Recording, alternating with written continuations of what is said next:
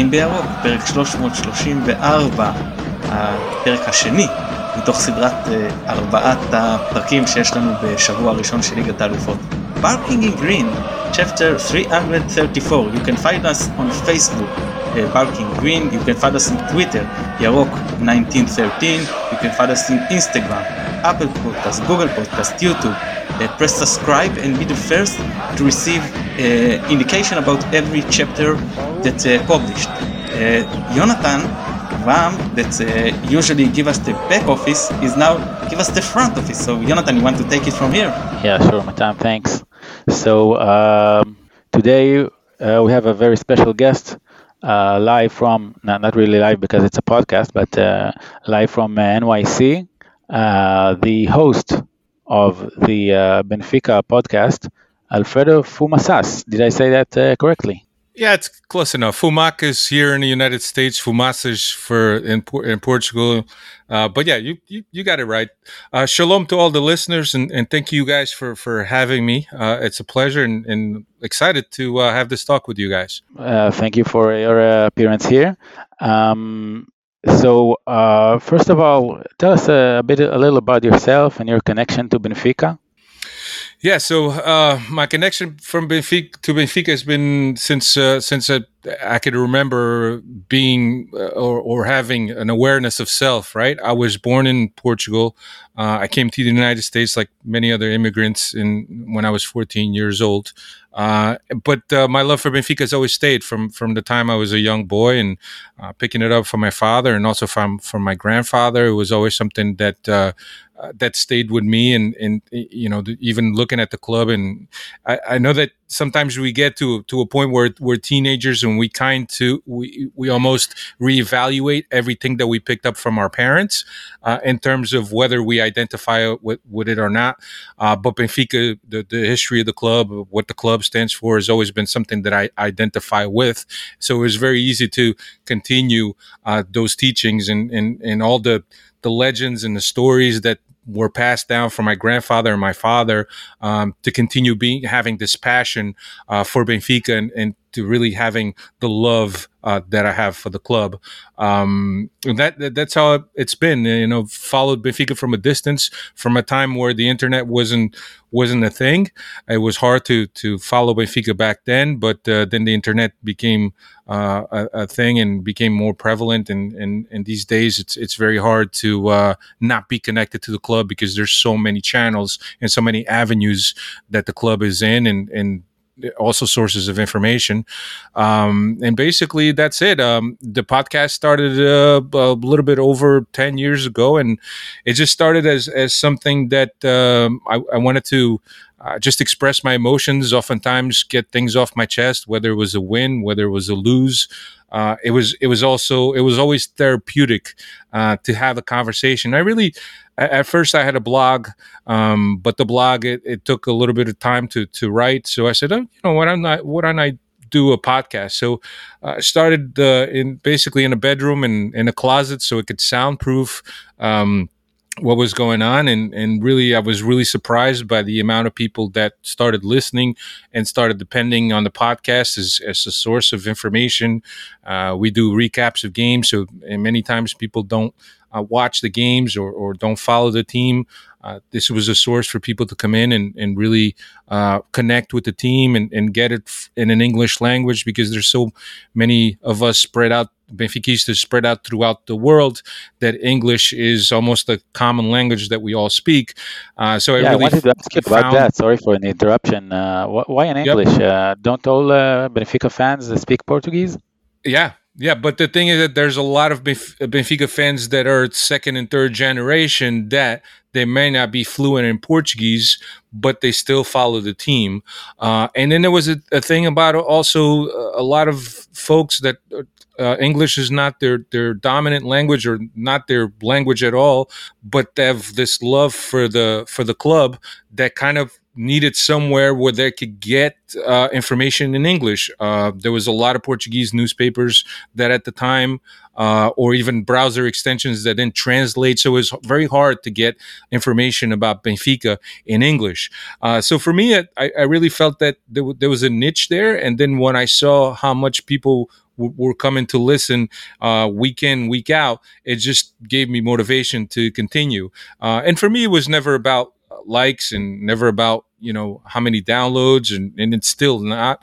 Uh, but it's really uh, some oftentimes meeting people, whether it's in Portugal, whether when Benfica travels here to the United States and we, we travel to watch the team, is having people approach us and said, I, I listen to your podcast every week on my way home or on my way to work or at work.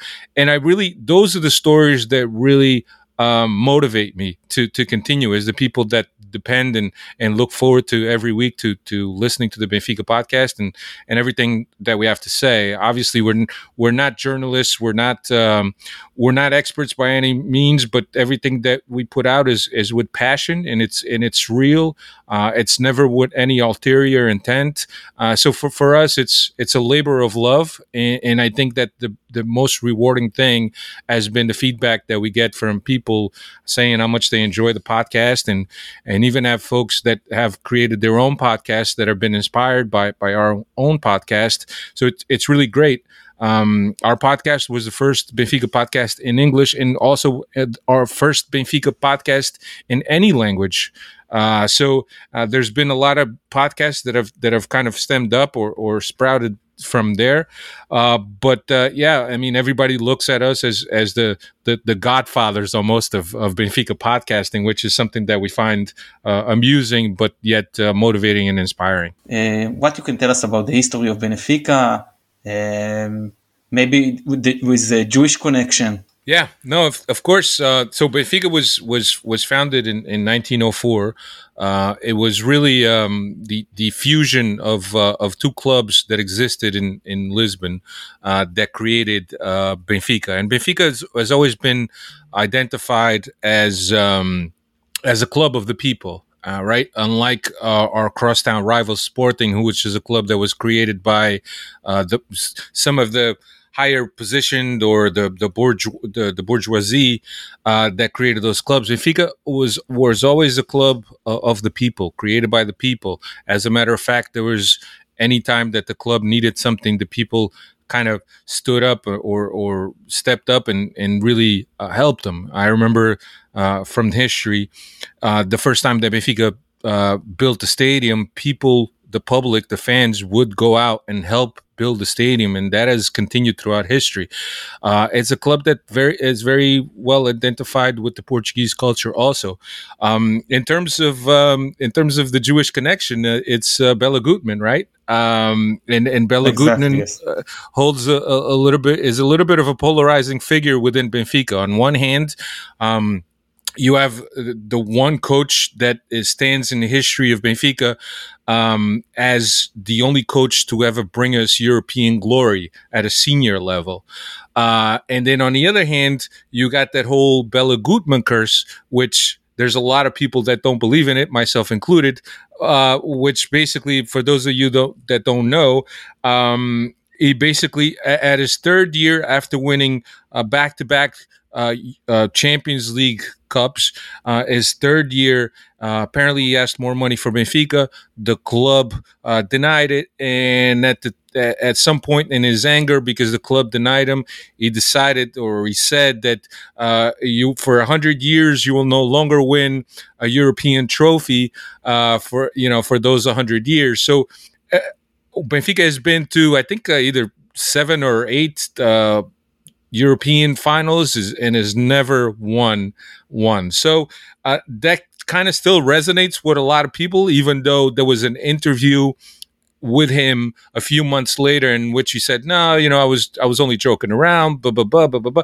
But there's a lot of things that people still hold on to in that mysticism, uh, and and perhaps one of the the biggest images on why uh, a lot of Benfiquistas continue to um, continue to to believe that is that on one of the the finals that we played, uh, Eusebio, which was Benfica biggest figure uh, of all time, went to Bela Gutmann's uh, um, burial place and actually uh, uh, asked them for him to lift the curse because Benfica was about to play a final, a European final, and he would love to have that curse uh, lifted. But and then again, uh, so we didn't win that. So I don't know how much of that uh, true or not. But the fact, if you have a, a living legend of Benfica going to um, Bela Gutmann's burial site and asking for the curse to be lifted, it always uh, fills people's imaginarium. Uh, right. So that that's the that's the the biggest thing uh, with Benfica. Um, we've always been a club with a, with a lot of history, with where a lot of names, a lot of good players have come out of. Uh, recently, we've we've become more known as uh, an academy club that that forms, that creates these, or that raises these players and then sells them for a lot of money to the biggest European clubs. I mean, uh, you look at Man City, uh, Ruben Dias, Bernardo Silva, João Cancelo, Ederson, all came from Benfica Academy. Uh, so Benfica is, is now known, despite its history, uh, for being one of the powerhouses in European football back in the 60s and the 80s is now more known be, because of their academy and the forming of, of players. Uh, and also because, you know, ever since the Bosman ruled, the, the world of football has changed. There's a lot of millions involved in, in Benfica because we play in, in Portugal and it's a smaller market um, we don't attract as much money as the Spaniards do, or the English, or the German, or the Italian, or the even the French. Uh, so it's just uh, it's it's just been something where we, we try to put together a, a nice team and, and, and, try to compete with the with the Sharks, and hopefully that that will take us somewhere. But that's that's today's reality of uh, Benfica. We haven't. This is going on the third year that we haven't won a title. Uh, so we're, we're, really hoping that this year will be uh, the new year. Uh, we brought in a new coach. We brought in a few strong uh, sightings. So we're we're really excited about the season. We're really excited about uh, about the Champions League also. And how does it make you feel that you sell all the the the, the most uh, shining stars? And you can compete in the highest level of the Champions League. Maybe if you will keep them, you can go to the quarterfinal, to the semifinal. Yeah. No, it's tricky because uh, uh, oftentimes we see things on Twitter that said if, if Benfica hadn't sold these players and the the lineup, the 11 are, are, are players that have played at the highest levels in Europe for the biggest clubs. But at, as a fan, um, it's frustrating. It's frustrating because there's always one more year that we'd love for the player to stay, which is when the player is coming on their own and is ready to give their contribute at a senior level on a consistent basis.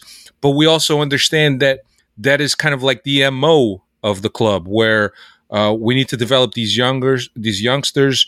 Um, we need to sell them for a lot of money because it needs to fund our academy. It needs to fund more signings. It needs to fund the stadium. It needs to fund our debt. So we do understand that, even though it's it's somewhat frustrating in terms of wanting to play players to stay one or two more seasons to really give their contribute to the team, and we kind of see ourselves um, losing those players and not be able to really uh, benefit from those players at a senior level. You talked about uh, Eusebio.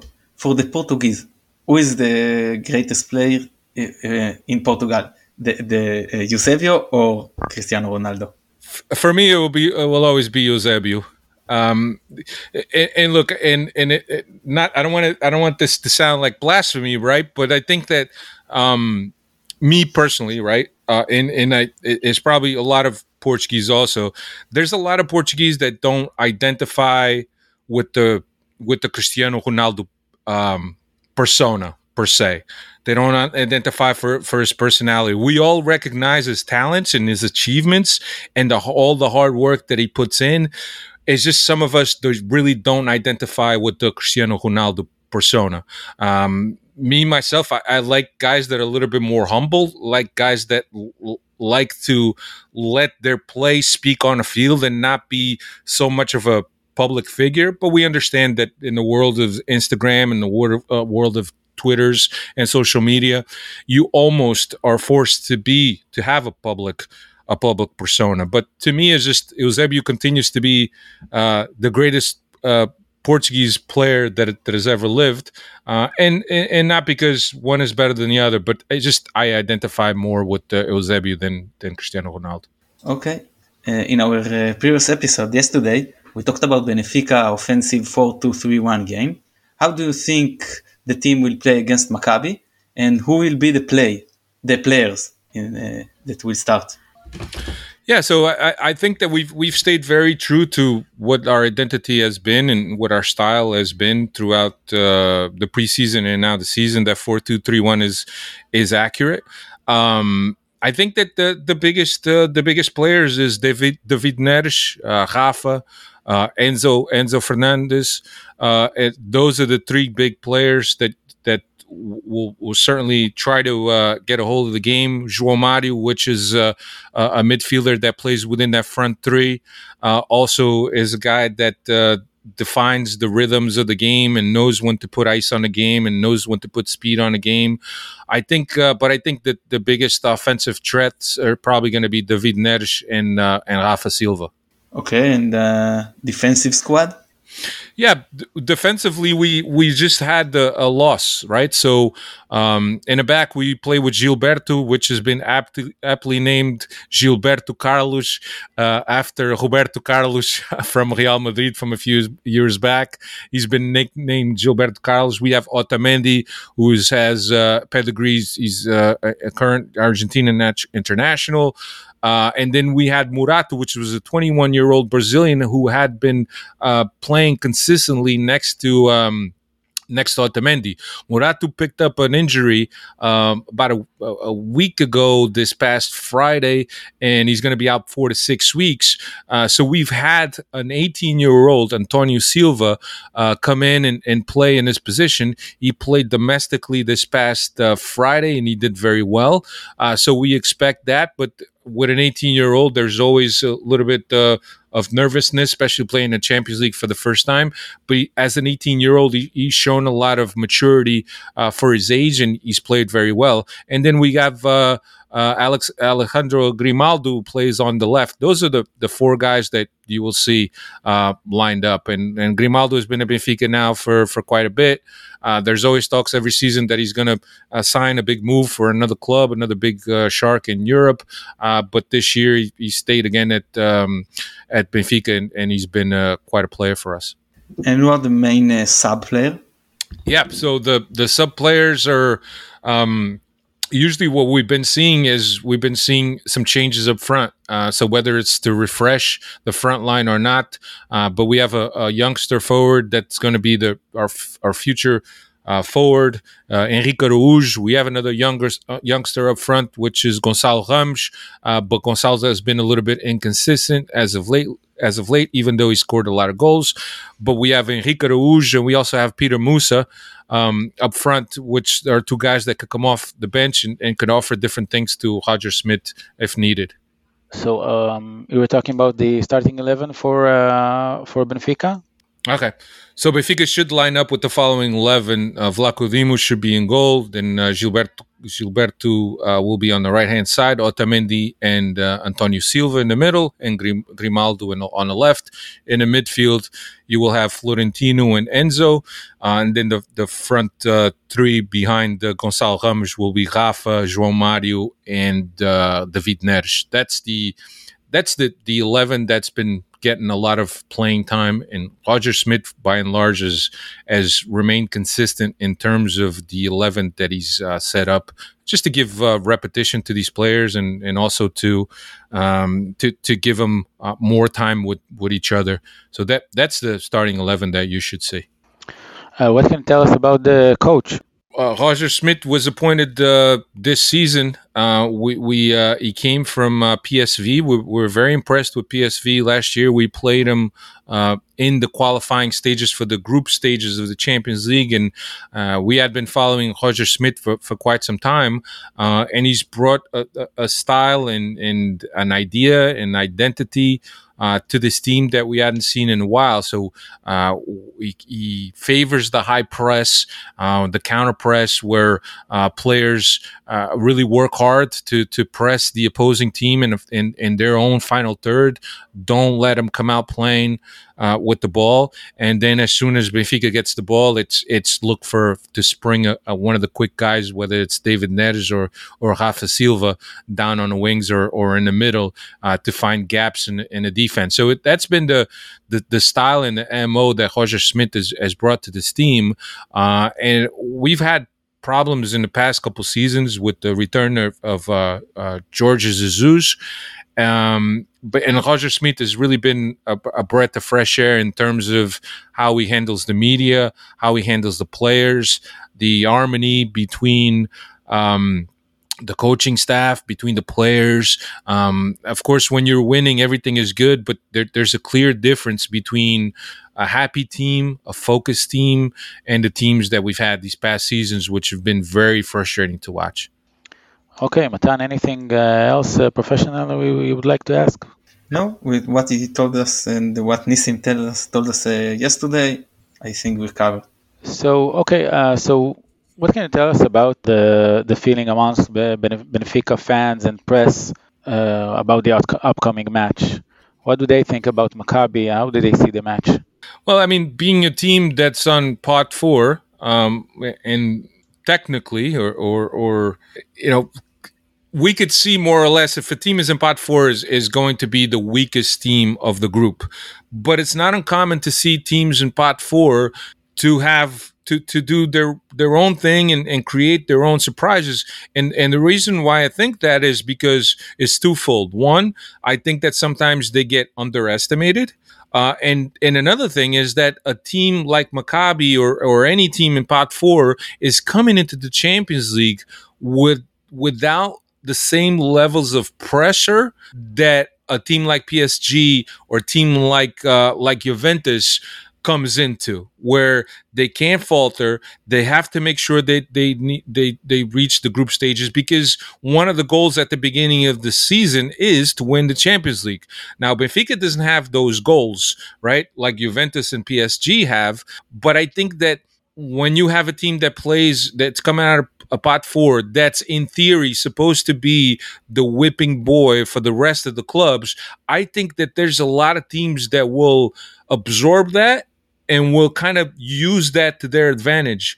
Uh, and oftentimes, as we see, we see teams in pot four being teams that throw a monkey wrench into the into the calculations of how many points you need to get to the next stage. So I think that, uh, and and I don't know if this is how Maccabi is going to approach it, obviously, but if if Benfica was in pot four, we got to be thinking of everybody's going to underestimate us, and we're going to play our identity. We're going to play our game because we're confident of what we could bring on a pitch. And hopefully, if we get the right breaks or the right bounces here and there, we'll be able to uh, to show to show them that we we are who we are. Uh, and I think that's the, the biggest thing as as we look at this. And, and there's a lot of people saying, "Oh yeah, PSG first, Juventus second, Benfica third, Maccabi third, uh, fourth. And I think that it's very premature to to think and look at this group and think that. I think that the team in pot four always has a word to say, especially when they're playing at home. And it could be the deciding factor sometimes of how many points a team gets in the group stages and how many points a team is going to need to get to the round of 16. I'm really, really not sure that Benfica is uh, not better than Juventus. Yeah, uh, and when we when we saw the draw, and and actually we were looking at the teams in the draw, and if there was a team that, and I remember us discussing on our podcast, I remember looking at the teams, and uh, two of two of the guys that that are on the podcast were, were a threesome uh, said that they would like Juventus because Juventus has been so inconsistency inconsistent and they've been in a bit of, of shambles trying to find their footing and trying to get back into being the Juventus that they have been in years past that it's like it's almost like we're we're catching the same team in the same manner that we caught Barcelona last season. Last season we had Bayern, we had Barcelona, and we had uh, Kiev, if I'm not mistaken and and really eh, when people looked at the group said well you know bayern's going to be a, a shoe in they're going to be. Um, barcelona who knows what they're going to bring. And as it turns out barcelona ended up not being as strong as they were. And benfica was able to get a result uh, at Stadio da Luz in lisbon and then get also a result in, in uh, catalonia. So um, you never know. And i think that i think that juventus could fit the same role that that Barca um, fit last year. But I think that overall, I think that the team needs to be at at their best. Uh, we need to make sure that we're putting away the chances that we get in order to have uh, any hopes of getting to the round of 16. But yeah, I think that the, the battle is in not undermining um, you know, Maccabi, obviously, but I think that the battle for Benfica is going to be make sure we get maximum points at home, regardless of who, they, who we play, uh, and then that that direct matchup with Juventus, I think it's going to be really the, the key to our to our uh, to our advancement. Yes, no disrespect. I think Paris it's it's better than uh, any other team. Uh, yeah, at the group. Yeah, yeah, no, no doubt. Uh, I mean, the money they have spent and the level and the caliber of players that they have. Uh, but oftentimes we've looked at this at this PSG team and and said, is this a team or is just this is just a, a group of superstars that have brought been brought in to play together? Uh, and oftentimes we've seen coaches that have not been able to deliver a Champions League for PSG. So there, there's obviously something there that's not mixing well uh, for PSG. So who knows if this will will be the year for them? Uh, but certainly, when you look at PSG and any team that's set up in, in the same manner, where there's a lot of money being thrown in at the team to bring the best talent, it doesn't mean that they're the best team. So uh, you mentioned earlier about you said th- something about the uh, uh, team from Pot Four throwing the monkey's wrench, and I laughed because our main ultras organization is called uh, the Green Apes. Um, that leads us to the next question, which is about the Benfica fans. How do you what, what can you tell us about the Benfica fan culture, the ultras? Yeah, so the the Benfica fans we have uh, we have two sets of supporters groups. One is the the No Name Boys, uh, which is the more recent support group, and the other one is the Diabos Vermelhos or the Red Devils, as it translates. Uh, and it, the Red Devils have, have, been around for for quite some time, and I want to say that their foundation was around in the 1990s, while while the the No Name Boys in in don't quote me on this, but I think the No Name Boys are, are a product of, of the 90s. Um, they sit at opposite sides of, of the, the stadium. Uh, and recently in Portuguese football, the, the, the minister of the sport minister uh, introduced a rule where um, if you wanted to be part of these supporter groups, you needed to have an ID card and you needed to be registered with the with the minister with the with the government.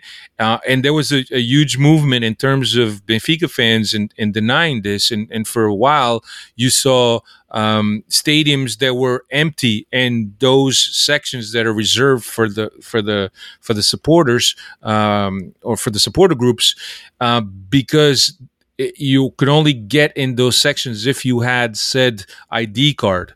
Uh, now that is since then the government has since then uh, left that idea, much like what happened in in Italy. Uh, so I think that um, that the supporter groups are, are happier now that the, that rule doesn't exist, but there's still uh, a lot of things that, that are being done in terms of the government that, uh, you know, with all good intents in mind of, of, of getting violence away from the sport and, and make the sport something that families could, could go to and not be afraid uh, of, uh, of any violence or any backlash between uh, rival fans. Uh, but I think that the, the supporter group for Benfica is, is, like any other, you know, very, very devoted, like to travel, um, like to go to a lot of games, both the senior teams and some of the, the younger teams and even some other sports that Benfica has. Uh, but in terms of fan culture, you know, it's, it's not too far from what you would see uh, in the rest of Europe perhaps not to a level where you'd see more of the ultras uh, from um, from Western Europe, uh, but certainly uh, uh still a, a, a, very strong supporter uh, group or groups uh, for Benfica. So, what can we expect in the stadium? will it be very loud? Will, will there be any pyrotechnics?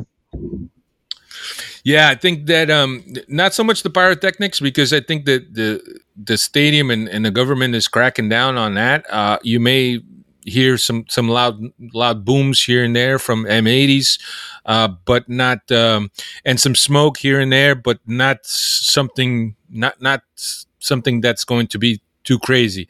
Uh, in terms of the atmosphere of of um, at the stadium, uh, and regardless whether this being the the lesser notorious, if you want to call it, or or the lesser uh, billboard game in, in his Champions League fixtures at Stade de Luz, uh, the way the team has been playing has been captivating um, fans to the stadium. So I expect the stadium once again to be full. Uh, I think that 50 plus thousand have we've had in the past few games, uh, and I think that uh, that the Portuguese and Benfiquistas are going to uh, take advantage of uh, of Champions League and, and be able to to be there uh, to support for the team because the team has done very very very well these past nine games official games this season nine games nine wins so i think that at this time uh, the fans are, are, really happy and positive about what this team, what the product that this team puts on the field, and I think that, you will see a well-attended game. That sounds excellent. So um, I think this is our final question um, about the uh, uh, the city itself. Uh, first of all, will it be safe? Will it be safe for our fans to walk around the city with the kits and T-shirts and scarves, identifying them as Maccabi fans? And um, what, what places do you recommend around the city for fans to hang out in? Yeah, I, I think it's very safe. Um, unlike uh, other other clubs in, in Portugal, I, I think that Benfica, for the most part, are, are very uh, and Portuguese people are very welcoming. Um, so I, th- I think it's it's relatively saved save for for Maccabi fans, and, and we've seen uh, fans from other clubs, and and we've seen images, and there's never any issues. I, I think that the the biggest area is probably going to be uh, A Baixa, which is downtown Lisbon, which is where most of the businesses are in terms of uh, eateries and bars and, and clubs. Um, I think that that's probably where you you'd see most opponent um, spectators hanging out uh, or supporters hanging out and having a beer before the game. Okay, uh, Matan, anything else? No, uh, we will let him go. We, we, we promised it, it won't be long. Thank you very much, Alfredo. You've been great. It was, it was absolutely great. Yes, Alfredo. Thank you very much. Yeah, thank you guys uh, for having me for sure. אנחנו שוב נודה ליונתן אברהם שגם הנחה את הפרק וגם נתן לנו את התמיכה הטכנית מאחורי הקלעים. אנחנו מזכירים לכם מחר יש ספייס פרי גיים ופוסט גיים וביום רביעי סיכום של המשחק ב- בליסבון והכנה לנס ציונה. אז המשיכו להאזין לנו. תודה רבה שהאזנתם אני מתן גילאור ביי ביי.